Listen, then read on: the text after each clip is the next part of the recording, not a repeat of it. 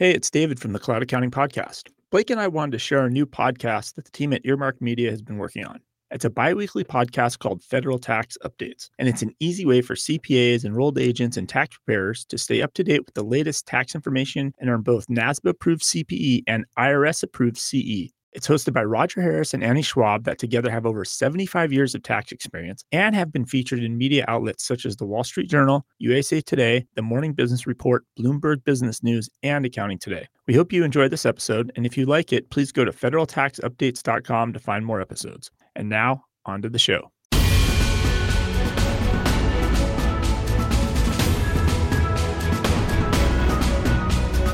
Well, welcome back to another Federal Tax Update podcast. This is Roger Harris, and I'm joined as always by Annie Schwab. Annie, what are we talking about today? Well, we've got extensions on the agenda for today and a little bit of update from the IRS, some headline news. But for the most part, we're going to talk about extensions. Um, we've made it through one deadline. We are approaching just weeks away from the April 18th deadline. So that's on. That's what's on the agenda talking about extensions. So if you're listening to this after April the 18th, about half of this you can ignore because everything we talked about is irrelevant. But I'm assuming yeah. most of people will will hear it before then. But it's a good topic for next year if you've already passed April 18th. So that is true. All right, where do you want to start? Well, I'm going to say let's start with the ERC. We haven't had a podcast so far where we haven't talked about the ERC. So before we jump into extensions, Roger, do you want to give us sort of an update of where we stand on the employee retention credit? Yeah, and there's, as you said, we've touched on on every podcast, partly because it seems like every two weeks something new has come out. We get a little more information, and then more questions are created. So let's talk about where we are today. And I think we have mentioned this at least on the previous podcast, if not all of them. There was some questions about.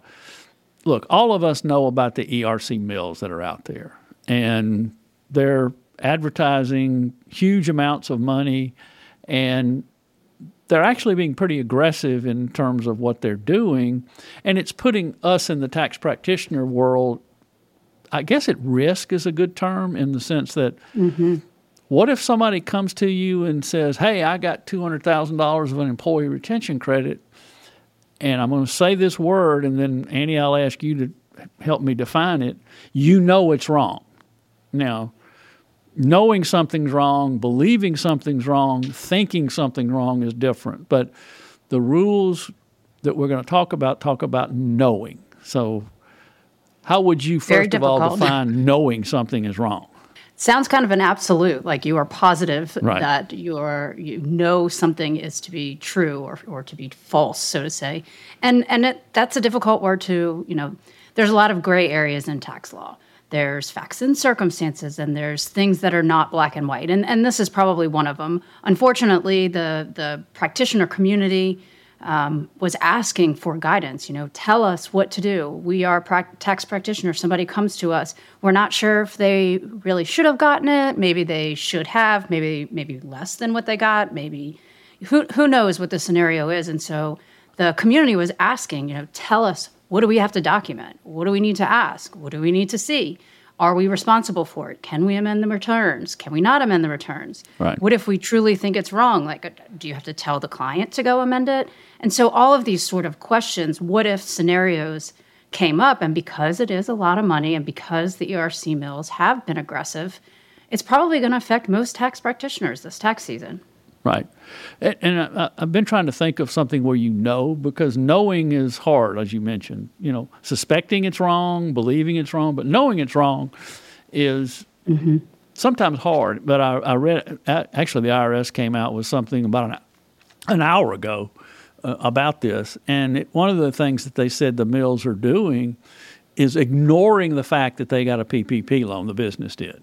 So, oh goodness. So that I guess you'd be pretty safe to know you know it's wrong if if the credit that was generated ignored the fact that the wages for a PPP loan can't be used for ERC. So that you know in that case it's pretty clear. I would say that I would be confident. You know, you can't you, you can't double dip on the wages. So if right. the employee wages was used for the PPP, you certainly can't use it for the ERC. So that that that's a scenario I would say that you would know it was incorrect. So here's what the IRS said, and, and then we'll talk about what that means to us in a practical manner because it sounds pretty straightforward when you hear what they said until you start thinking about all the mm-hmm. different places it could go. But what the IRS said, and they rely on the rules that we've always been governed by, which is our reliance on third party information. That's always been an issue for practitioners is how much reliance can you put on a third party's information? What work do you have to do? And it really comes down to, and it says you don't have to audit it, but you mm-hmm. have to, you know, feel comfortable that it's accurate. You have to factor in what you know or should have known or a contrary fact, like, hey, they didn't include the PPP loans.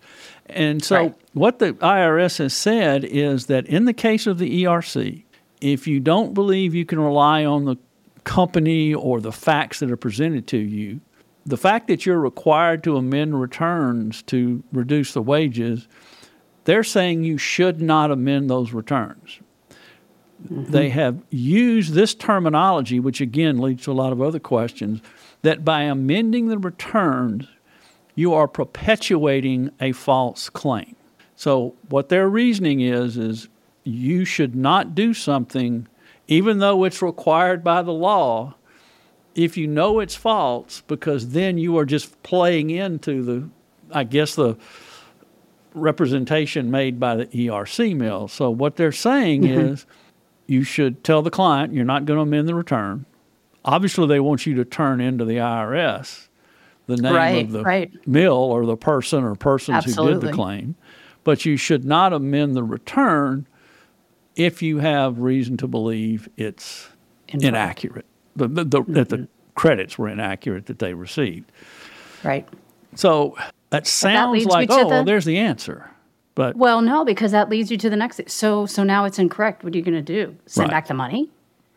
well, yeah. Tell the client to to send it back. Well, they don't even probably have it because they paid the ERC mill a fee for the preparation. So let's just say they got hundred thousand dollars in the credit. Well, they paid the ERC mill twenty thousand. So now if they haven't spent the 80, which most probably have, that to send that back is almost unrealistic. Yeah, that's kind of what makes this unique in the tax world mm-hmm. because we've run into this situation before. We the ERC's got such big dollars, we're acting like it's something different, but we've been faced many times where someone has come to us with something that's wrong, mm-hmm. and we're obligated, as we are in all cases with the ERC, to tell them it's wrong and tell them how they should fix it. And one of the, the fixes is to go back and amend the claim, if you will. Okay. But in this instance, to your point, Annie, most of these clients, if it was 100,000, they probably only got 80. If it was 200,000, they probably only got 160. So you're asking the taxpayer to give back the 100% when they only got 80% or maybe 75 or maybe they got 85. And it's just, for most people, it's not a practical solution. But and that's one of the tools that back. we usually use to kind of navigate through these problems that maybe there's some that'll do it. I don't know too many people that are willing to do that. Well, I don't know, but I mean, because the ERC mills are under such scrutiny, I bet some of them are closing shop. Even if you went back to them and, and you know said, you know, that this was a false claim or this isn't this is incorrect. I mean, I don't even know if you could locate them. Well, so. and that, that's a what's interesting. You, you, keep teeing me up for something else. There was an article in Accounting Today where they went to the insurance companies and kind of posed this problem. You know, as a practitioner, you're faced with these ERC claims, and what their concern is is these mills came out of nowhere to generate all the claims. As soon as they've milked everybody for all the money, they're, they're going to be gone. So exactly. when you send people back to these mills to fix the problem, they're nowhere to be found. And so again, where does that leave us? I really don't care. I think the IRS should go after these mills heavily and and and stop the craziness that they're creating. But what the insurance people have suggested is that you document your advice because the client's probably going to lose in here somehow. If, if it's truly mm-hmm. not a valid claim, they're probably not going to be willing to, as we just said, pay back 100% when they only kept 80. They're probably not going to be able to find the ERC mills. The penalties and interest when those claims are rejected are going to be massive. So mm-hmm. the insurance companies are saying be very specific in telling your clients in writing the problem they're in and what they should do. and some of the insurance companies are even suggested a separate engagement letter. Now, if you're not going to do any work, I don't know what the engagement letter does, but but and it I, might be too late for that. Yeah, well, you're, you're engaging. What you, I guess what are you sending an engagement letter to say? I'm not going to yeah. do something. I mean, usually you get the engagement letter to actually do something, but but it, it's going to put us in a bind when we're dealing in people who we don't know and trust. Now, if the ERC came from a, a, fellow person in the industry that you trust, that you believe knew the rules and followed them properly, then sure, we, we, need to amend the returns. We need to do all the work that the law requires us to do. It's, it's these pop up mills that are going to create mm-hmm. a problem. There, there's the other problem. How what does when you say that amending a return perpetuates a claim? what else could perpetuate the claim? So, and, and, we've just recently asked the IRS, you know, once you start asking for guidance, you just never stops because they give you some guidance and then you need more guidance to clarify the guidance they just gave you. Give but, me an example. Give me an FAQ. Give me something more. Tell me, you know, okay, now this. Because the question that came to mind when they put this guidance out if amending a return perpetuates a claim, does deducting the fees for a claim that's wrong and deducting those fees, does that perpetuate the claim? And that's probably 2020. That's 2022 deduction. 22. That's pro- something yeah. you're seeing right now. So again, going back to our example, the, the client got a hundred thousand dollar claim. They only got eighty, so they had twenty thousand dollars fees. Well, they paid twenty thousand, and I'd say their chances of getting it back are slim and none. But if I deduct that fee, have I perpetuated the claim by deducting the fee? That they shouldn't have paid because the claim wasn't any good. So we've asked for some guidance on that, and I'm sure we'll get that guidance, and it'll create some new questions that will keep going. So we're in kind of a catch 22 this filing season, which is mm-hmm. you know mm-hmm. we're in the home stretch, if you will. We've got as we record this, we've got a little less than 30 days to go, but these are real life problems, and and it, we're actually using this as probably a good lead in into why extensions might be a wise thing exactly. for us this year because time might give us more answers, and we just don't want to do something that gets us in a bind. I think the IRS is going to be lenient with us if we're trying. I would imagine. But how's the client going to look at us? And because mm-hmm. we're kind of damned if we do, damned if we don't. If we refuse to amend the return and the claim turns out to be valid, then the client's going to look at us and say, Well, I got additional penalties and interest because you didn't do what the law said I had to do. You told me you wouldn't do it, and yet I should have done it. So, you know, uh, it's really catching it from both ends. So, yep, yep. This is a long way of leading into why one of the many reasons that extensions are there and they're valid is to kind of try to work through these kind of problems and and see if we can get some guidance. But to wrap this up before we move into extensions, the one thing the IRS has said clearly is, and, and again, let me stress that the standard they're holding us to has always been our standard. This, the reliance on third party information. What, what is our responsibility before we can just accept third party information? And so they're just going back to that and saying if you're not comfortable, and, and I've, it's been defined as the reliance doesn't have to be more likely than not, but it's got to be one. And again, there's no way to measure this, but if you can defend your position and win it one out of three times, then it's considered reasonable. So, can you rely on the information to a level of confidence that if you had this battle three times, you'd win it once? If you've done that, you've met your standard and you're okay. I don't know how you know that because this is new. Nobody, my knowledge, nobody's fought it. Hard. But if right. you can't meet that standard, do not amend the returns. That's clear.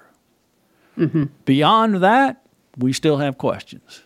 And I'll go back now to what we said the topic of this was. We'll eventually be back to this topic as we talk about extensions because time may solve some of these questions, but right now we don't have time. We got 20 eight more days or 29 more days. Something like that, yeah. So I don't think we're going to get answers to all of our questions then. So probably not. There you go. That's the ERC discussion for today. Two weeks That's from right. now, when we do this again, there'll probably be something new. But we might have something new. We might have something new. So let's get into what we said we were going to talk about, which is extensions, and then we'll cover some other IRS updates. So, Annie, why don't you kick off? I think everybody you on this it. podcast or listening to this podcast knows what an extension is. I hope so. Yes. And today we're focusing on the individual, right. the personal extensions, the extension of the Form 1040. And the extensions have been around for a while. This is definitely not something new. In fact, some of you may remember when there used to be two right. extensions, a first and a second extension. Well, there, there's just one, and it's the Form 4868. Um, it allows for a six month extension, basically for nearly any reason or for any reason.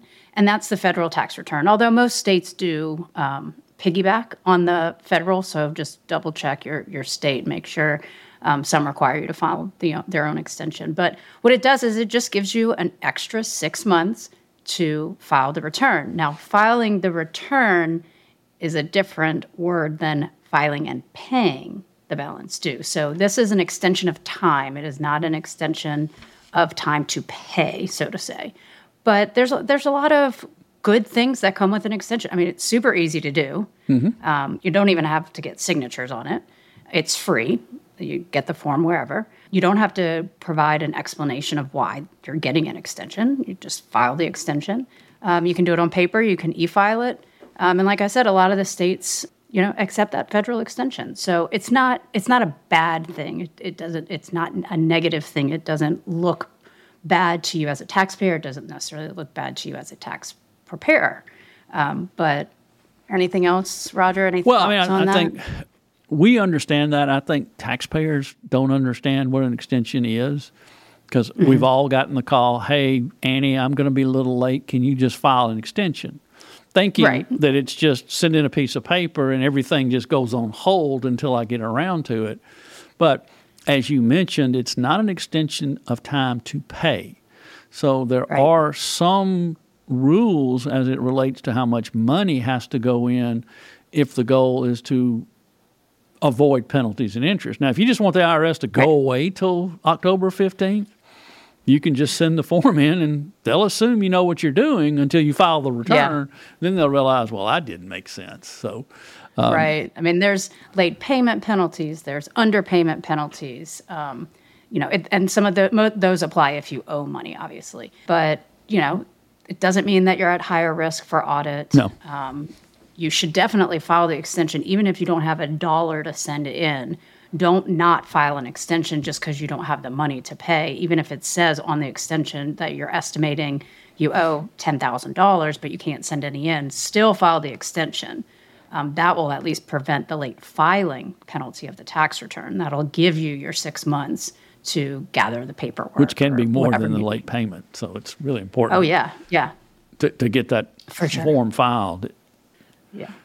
And there's some clients who it generally makes sense, right? So if you're waiting on, let's say, a K1 from a flow through entity, you technically you don't have what you need to file the return. An extension makes sense for you. Hmm. Or I don't know, a brokerage statement that you know is incorrect and it's getting amended, or a 1099R that had the wrong code in it or something. And so you're waiting on, let's say, some corrected version or modified version. Um, and so, I mean, there are times when extensions make a lot of sense, even if you have everything you need right now and you're just waiting on something else. You should never just kind of estimate what you think that form is going to say and then file, because that's just going to cause a matching notice and more trouble down down the way. So don't don't throw numbers on the tax return just because you don't have the actual form. Wait for the correct documentation, file the extension if need be, then complete the return before the extended deadline.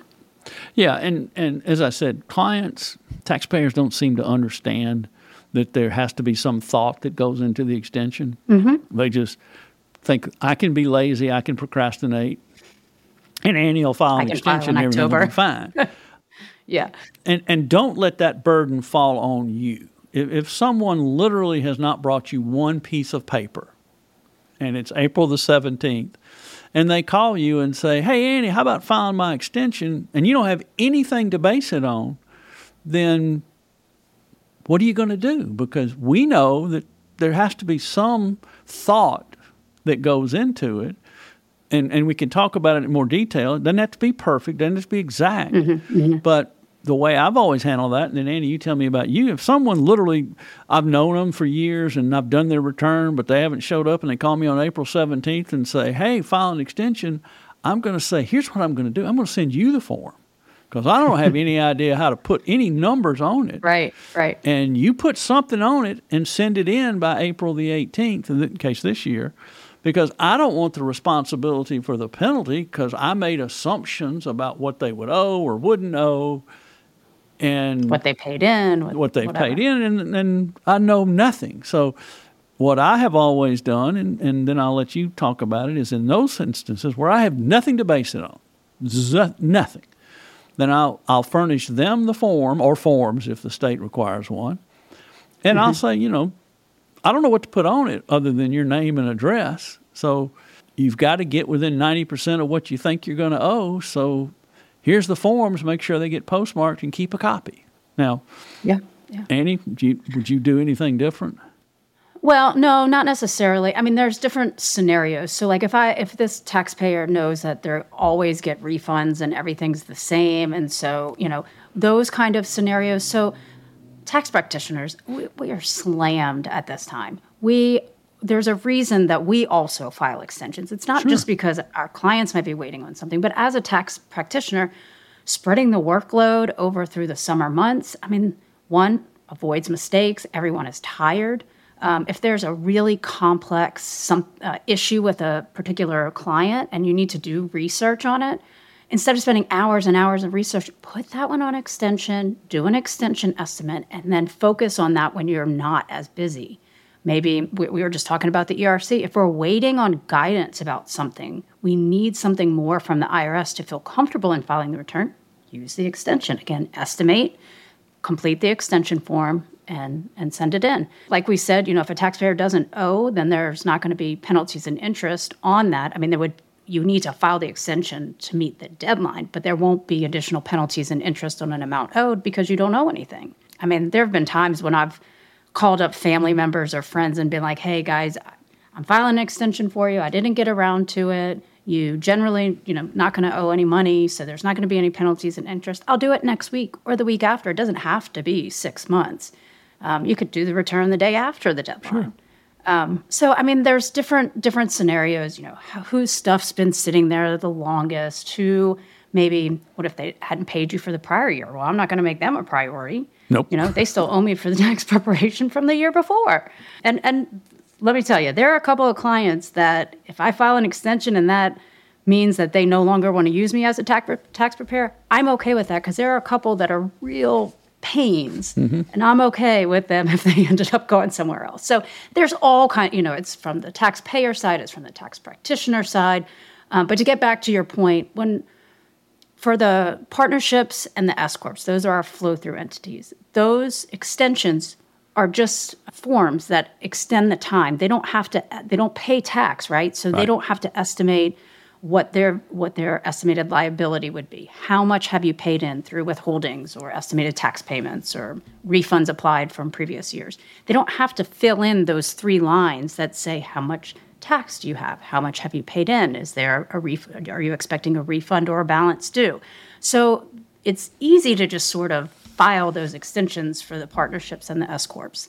But for individuals, it takes a little bit more thought um, and Roger, you touched on it a little bit when you said that you do need to take some steps in calculating what to pay in order for that extension to not only be valid, but to avoid it being penalties and interest. Um, yeah. Penalties and interest, yeah. Yeah, I mean, in theory, to do an extension properly, you should have all the information necessary to do mm-hmm. the return. And and maybe that's what they thought when they created extensions. Well, you got everything, you just don't have enough time, so you should yeah. be able to make a good guesstimate and file the extension right. until you get around. But the reality is, in many instances, and you've touched on a lot of them, the reason mm-hmm. the return's not done is because we don't have a, all the information to make a good estimate. Right. But right. we do have kind of a ten percent margin of error, if you will. So. And I feel like that's pretty pretty lenient. I don't think if it was 12% or 15% or something. I mean, we're talking about real blatant, didn't give it any thought, couldn't even put on what they, you know, est- what they paid on their W 2. Right. I mean, that's kind of. But you do you, you do have to make some estimate, and, and you've yeah. got to try to put some real thought into it so that you're that. And again, a lot of this is just understanding your clients and your clients understanding what an extension really means, mm-hmm. and, and that if we just throw withholdings as what we think they're going to owe, and they owe triple that, that that's you know there's going to be penalties and interest, and and I think another thing you mentioned that I think sometimes we don't think about is use it for your own good. You know, if if you yeah. just need to spread the work out some, uh, extensions are they're there for a reason. Again, they're not exactly. looked down on. They don't increase your chances of audit. Think about who you're going to extend. Make sure they're comfortable. Some taxpayers are petrified that an extension guarantees them an audit, and I don't care. And some don't care at all.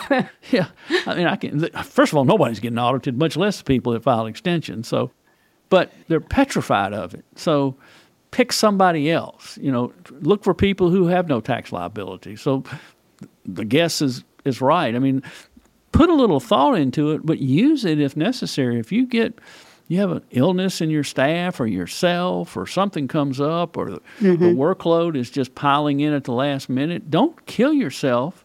Use the tools that are there, and extensions are a tool that is there, but do it with some thought think about mm-hmm. what mm-hmm. clients mm-hmm. are okay with it.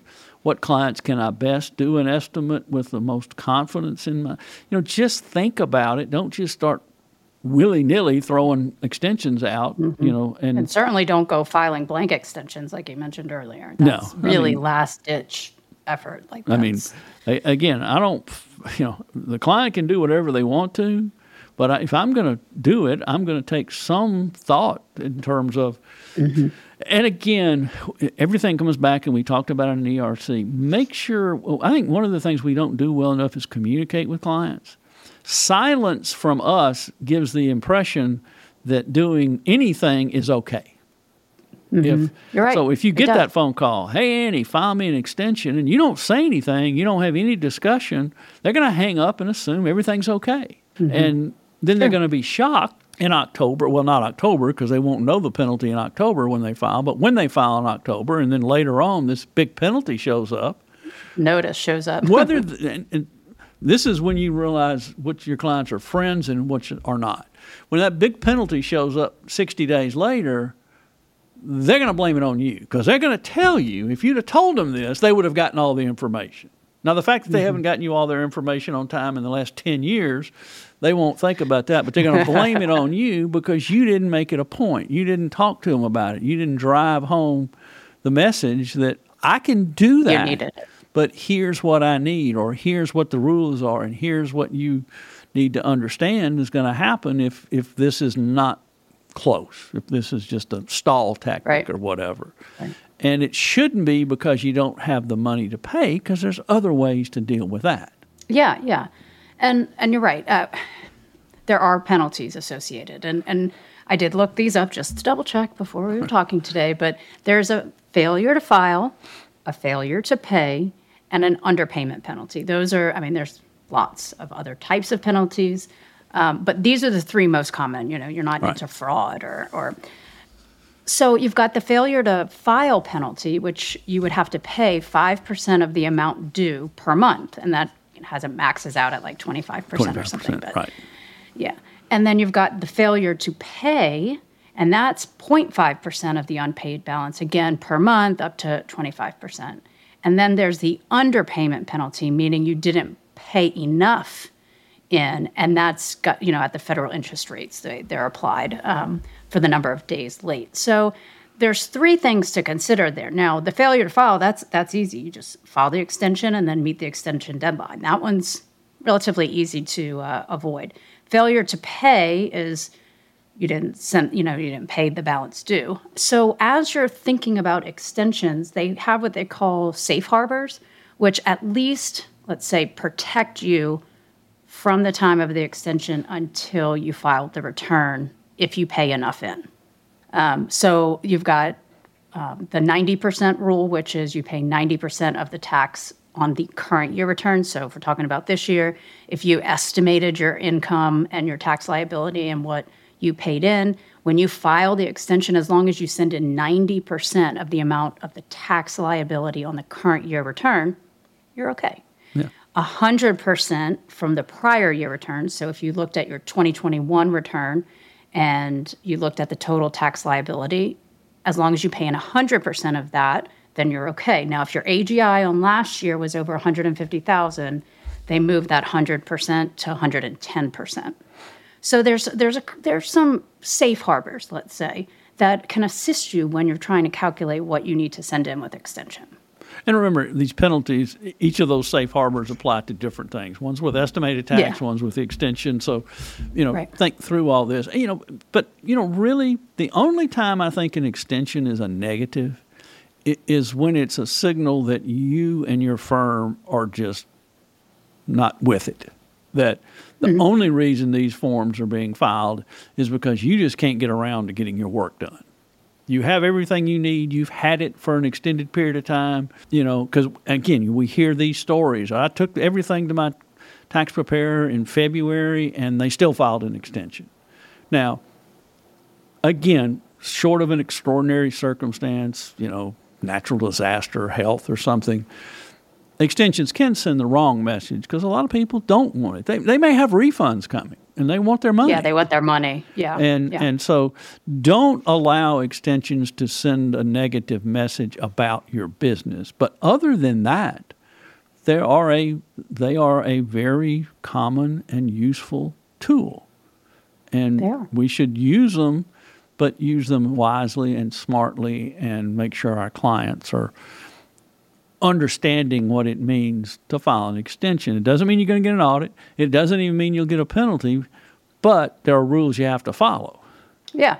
And and it's not uncommon that you, you know, get a notice for penalties and and the IRS does there's something called the first time abatement penalty, there's the reasonable cause. So I mean, even with penalties and interest, you know, as long generally you might be able to respond to a notice and say, you know, our failure to file or to pay or make deposits. Um, you know, this is the first time we've ever missed a deadline or uh, underpayment or something like that. There's a first time abatement. First time, yeah. Um, first time that's there. And then obviously reasonable cause. I mean, if you can explain why the situation occurred, generally those are more health issues or relied on a professional um, and got poor advice or something like that. Right. Another kind of interesting scenario that leads into another thing we need to talk about is you get the return done mm-hmm. and you show it and they owe $30,000. And they mm-hmm. go, I don't have $30,000, file an extension so I don't have to pay it till October. That's not what the extension How it works. is for. No. but again, that's the taxpayer's mentality that all I do when I file the extension is push everything back to October 15th with no mm-hmm. consequences mm-hmm. of doing so. Mm-hmm. So, what we need to talk about now is in those situations, because we all are going to have them, where people get the returns done. It's not they need an extension because we've got the information, but they can't pay the tax. So, what do we do in that situation? Because again, just filing extension and kicking the can down the road till October 15th is going to make that balance due go higher. It's not going to make yep. it go away, and it's, it's not the IRS just saying, "Well, okay, so wish we'd have known mm-hmm. this earlier," but okay. Well, so talk about some things that we can do in that situation. If if it's really not about the information, it's really not about the return being prepared. I just can't pay it. Yeah, and and the IRS is aware of that and has been dealing with that for years and years. And and they have payment plans, installment agreements. There's some that are um, for personal and for business. Um, some, you know, have different time frames. You know, if you think you can pay it back in the short term in the long term within 180 days, um, all of these things come into play. But um, there's a there's an automatic online application that you can just jump online. Um, if you owe fifty thousand dollars or less, and that includes the tax and, and the penalties, penalties and the interest, in right. that in that, um, and you've you know filed all the the tax returns, you can get an installment agreement. Um, a short term version of that would be 180 days. Um, and that is if you owe 100,000 in combined tax penalties and interest. So there's thresholds for the amount that you owe. There's timeline for when you think you can pay. Um, there's, you know, they can auto with uh, take it out of your account. Um, you can write checks. You can negotiate different terms if need be.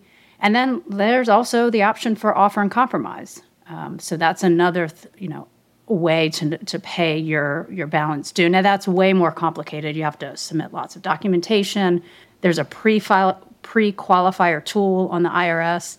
Um, so you know, it's more of like something has happened. You don't even have assets that could um, be used to support your your balance due. I guess. Um, so, I mean, they they try to help you out. I'm not saying that everybody's going to get this automatic application, but put it, you know, getting an installment agreement and getting into a payment agreement is is one way to go, and at least it stops the the notices from coming and the penalties and interest from increasing. And there are some fees. You know, it's not free. Yeah, there are. I mean, not paying your taxes right. on time has cost. There is the form, and I'm sure it's in almost every tax software out there that you can actually send with a return for an installment agreement. Now, again, mm-hmm. if you've got people that owe hundreds of thousands of dollars, it's different than if somebody owes ten thousand and can't pay it. You can literally file with the t- return the installment agreement form and set up a payment plan. You're going to have to give them right there you know, yep. the information, and there's a fee. But so the point being is, don't let someone who can't pay it think that extending and filing does anything but make the problem worse. Deal with the issue of, well, how much can you pay? When can you pay it? How much can you afford? I mean, obviously, you're going to have to pay it. You're not just going to. Yeah. I mean, I guess you could, if you thought you had an offer in compromise reason, you know, that's that was probably the precursor to the ERC mills, as all the people on TV yeah. saying they can yeah. get you out for cents, ten cents on the oh. dollar or something like that. I still hear those. Yeah, they're still out I there. Still but mm-hmm. for the most part, our clients have tools to be able to pay the taxes with the return, and go ahead and deal with it. Now, Annie mentioned those online tools. Those are available as well if you're in the collection process and you've got past due balances. There are mm-hmm. it's it's what fifty thousand for an individual and twenty five for business. So that's right. If you're dealing with a client that has some past due taxes, and again including penalty and interest, those online tools are not just available when you file the return. They're available to any individual who's gotten behind. Now you can get above fifty thousand, but you're going to have to document it. You're going to have to negotiate with the IRS and do those sorts of things. I think you have to send in some additional documentation. Yeah, there's more, but, but it's a little bit more complex. But, but if and if you, th- this is the type of thing like let's say and you owe for t- 2020, 21, and now 22. They'll combine all of that together, update the the payment plan so, you know, even if a client comes to you and they're already on an existing plan, on an existing payment plan with the IRS, you know, you can still work with that plan um, and and combine any balances due. Yeah. So, again, use extensions when they're necessary, when they're helpful mm-hmm. for both for the taxpayer or the practitioner. Put some yep. thought into it. Don't just mass send out blank extensions. Right. Don't confuse extensions with paying because there's additional tools for paying. And explain those. that to the clients. Yeah. Communicate with the clients so that they know what you're doing and why you need it and why it matters. Why you need the information. Yeah, it's it's it's the discussions that we have with clients that makes us different. You know, if all you mm-hmm. do is take numbers and put them on a tax form, you're just a human calculator. You know, that's really mm-hmm. all you are because you're just plugging numbers into software and calculating it's these discussions and these making our clients knowledgeable taxpayers that should make us better at what we do and, and, mm-hmm. and more valued to our customers. So, uh, mm-hmm. again, use extensions when extensions need to be used. Use the payment tools and plans when they can be used. Use them in combination with mm-hmm. each other. But talk to mm-hmm. clients. We talked about the ERC. Explain the issue to them. You know, they trust us, they rely on us, but that's no good if we never talk to them and we just crunch numbers and give them completed documents and assume all the stuff that we know they know because they don't. Yeah. If they no, did, they no. wouldn't be coming to you. So and take a deep breath, move slow, avoid right. errors. Look at your client list, look at your staff's capability, capacity, and then figure out what you can do. And, and if one thing COVID taught us the last few years, it's that tax seasons never end. So oh. why not use extensions? That's all I heard during COVID. Well, tax season never ends. Tax season never ends. Well, this is the longest tax season ever. This is, what I heard. Tax season I've ever had. Yeah, yeah. So exactly. if you've gotten used to that and use extensions, then just spread it out. It doesn't have to end April 18th. It can it can end. Yeah. June 18th. It can end July 18th. That's it's up right. to you. Don't kill yourself. You know, go. You know, use the tools at your disposal to make your life better and, and help clients. So hopefully you heard this and it'll make your life a little easier before the end of this filing. It is kind of mm-hmm. nice though to know April 18th means the end of something, but I don't know if that's. It feels good to get to that deadline. Yeah. But then you still look over and you've got a pile of, of stuff still to get through. But yeah, it's something nice you said earlier because you still get this from some people. They still think there's that second extension. So when it gets to October 15th, they'll call you and say, "Hey, I need the second extension." Well, yeah, doesn't exist anymore. so exactly. So don't exactly. wait for that one. I know. Anything else on extensions and payments? Yeah. Oh, on extensions and payments? No, I think I think we covered that. Uh, reminder to check your states with your extension. Right. Um, they can be e-filed. Make sure that the you know the payments get mailed. If you're doing it by mail, check the address. Make sure it goes to the right place. Um, keep a copy for your records. Make sure that the client has a copy for theirs. No, I mean I think we I think we hit the the basics. Yeah, I, I think most, if you've done if you've been in this business for any length of time, this is something you've you've done. It's not this mm-hmm. isn't anything new but yeah. maybe put a different approach to it and put a little more thought into it and use it to your benefit and make your clients' tax season and your tax season maybe a little better. Mm-hmm. As always, we want we try to leave time at the end to kind of talk about stuff that has come out. Some of it has come out within the last couple of weeks since we did the last mm-hmm. podcast. Some we've just been sitting yep. on. So, where do you want to start on news from the IRS? Um, I guess let's start with the information returns, the e-filing requirements for the information returns. Right. Beginning at well, on January of 2024, so the beginning of the year, all tax practitioners who file more than 10 informational returns, I think that number was was it 250? Yeah. 250. That is now decreased all the way to 10, and that's not like 10 W2s or 10 1099s, it's in the whole series. So if you do five W2s and eight 1099s, well, you pass the threshold, you need to e file. So that's going to be a change um, that just consider it, keep it in the back of your mind, think about your, your business processes. That is something that um, you probably need to uh, give some thought to as you as we approach the end of the year. Yeah, because this is again the continuation of trying to get as much of information into the IRS electronically as mm-hmm. they can. Because as we saw during COVID, when paper comes in, it can get backlogged in good times. You know, it's it's awful during a pandemic, but even in good mm-hmm. times, too much paper. So we're going to see this continued pressure to do things electronically. So it's a pretty big jump to go from 250 yeah. to 10. And there's a lot of tools. The IRS has a tool for e-filing 1099s. There's a lot of good mm-hmm. products mm-hmm. out there for 1099s, W2s. Yep. Just don't wait until December to start thinking about this. right. This may be a good time if you've got clients who – uh, need to switch to a payroll service like an ADP, Paychex or whatever, mm-hmm. Gusto, all those places where they take on the responsibility. But if you are responsible currently for preparing those W 2s or 1099s, come January, you're probably going to need to do those things electronically. If you've never done that before, you, it's going to take you a while to figure it out, be set yeah, up, be yeah. organized. So just don't wait till the last minute. Get through tax season and then maybe mm-hmm. look at your client list and decide who this is going to impact and, and start that discussion with them yep. while you have Again, plenty of time. Communicate before it's too late to make right. the change, to implement the new steps, the process. And with your staff too. It might require you to do some training with your staff or invest sure. in some other technology or software. Or and just get like prepared. That, so. These kinds of things are, yeah. you know, change. Most people don't like change, but hey, it's happening. It happens. What about RMDs?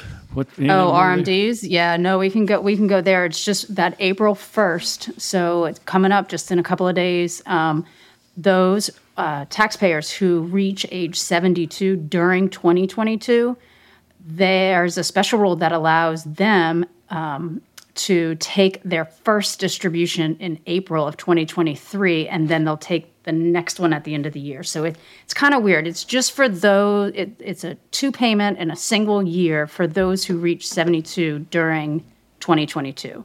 So the April 1st RMD deadline applies to the required distributions for the first year, and then all later years are going to be on December 31st. So if you've got a client who's asking questions about when they need to take that distribution and they reached age 72 during 2022, just remember there's special rules for that particular situation. And, you may have two RMDs in 2024 if you defer the 2023 into 2024.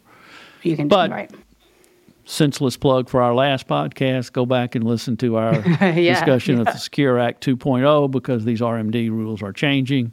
Um, so, uh, but yes, if they're turning 72 this year, they can kick it into next year, but they still are required to take one for next year. So there's some planning opportunities if those mm-hmm. RMDs are substantial in amounts as to whether yeah, sure. you're better off to kick it into next year and have two versus take one before the December of this year and then take the 2024 next year. Yep. Next year. Double up. right. Don't double up or double up, whatever's in your Right. Whatever's yeah, there you go. That's probably interest. easier to say. yeah. You can you double it. up or you cannot. What else? I mean, I, so I meant to mention earlier when we were talking about, um, you know, underpayment and penalties and interest and getting notices from the IRS. Um, many taxpayers probably don't know that there's something called the Taxpayers Bill of Rights. Right. Um, and, and there's 10 of them. And basically, it's, you know, the right to be informed, the right to privacy, the, the right to um, a fair and just tax system. And, and they go on. But it's kind of interesting if you've never gone and read them. You can just go to the IRS website, type in Taxpayers Bill of Rights, and they'll list the 10 of them. And and um, it's something that I feel like tax practitioners probably know, but probably have never communicated, you know, that your clients have such things as Bill of Rights. So I, I don't know. I thought that was kind of interesting. I wanted to mention that. Yeah, no, and, it is interesting, and particularly in, in issues where maybe you're helping a client who owes the IRS money. Mm-hmm.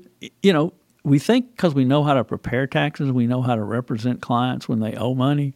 Collection and representation rules are very different than knowing how to prepare the return originally. Mm-hmm. And, and, it's important to sometimes know what those rights are, in, in a, particularly in a collection environment yep. where you know what they can do, what they, what they, what they, what the IRS can do, what the IRS can't do, what rights the taxpayer has, you know, mm-hmm. all those sorts of things. So yeah, the, the, it's it's important to to understand again, particularly in the collection realm of what we do, what rights the taxpayers have because they do have them. Mm-hmm. They do. They do. And I think it's important for the for your clients to know that. I really yeah. do. Yeah. What else? Um, so just uh, let's see a couple of reminders I can think of. Be sure to use that "Where's my refund" tool. Refunds are generally issued within the 21 days. There are certain types of returns that maybe take longer, you know, uh, for identity theft factors, or maybe the earned income credit or additional child tax credit. Those kinds of things sometimes take longer. Um, however, 21 days seems to be realistic. Where's my refund is out there, so that's um, a great place to go for you know first stop there, and that'll show you. Um, it has three different stages. So when you log in, you put social and what you owe and blah blah blah. How'd you file your filing status? It'll say you know return received, and then the next step would be you know refund approved, and then refund sent. So you can kind of see the the progress of the um, processing of the tax return. So, um, you know, I don't know if you've got that out on your website or if you tell your clients about it, but it yeah, probably say, prevents them from web. giving you a phone call. yeah, put it on your website. Say, Where is it? Where is it? and, and, a lot of states have the same thing. Yeah, uh, they do. And, and, so when they're going to your website to find your phone number to call you to ask you, where the hell's my refund? You know, yeah. right next to your phone number maybe should be a little thing. If you're calling to find out where your refund, go here instead. Click here. that's all I'm yeah. going to do if you call me. Yeah, I mean that's all really we, we can do other than getting on the phone and sitting on hold and, and all of that. So yeah, so make sure um, your website's up to date. exactly, exactly. Um, Roger, I think that's all I've got, unless there's something that came across your desk or. Well, I'm going to put a tease in. I don't know when we're going to mm. talk about this because there's still some. We're still. We it seems like we're waiting on guidance on a lot of things, but I don't think we can do polls on a podcast because we wouldn't know what you answered. yeah, no. I'm going to gamble that most of the people listening to this podcast do not know what the Corporate Transparency Act of 2020 is.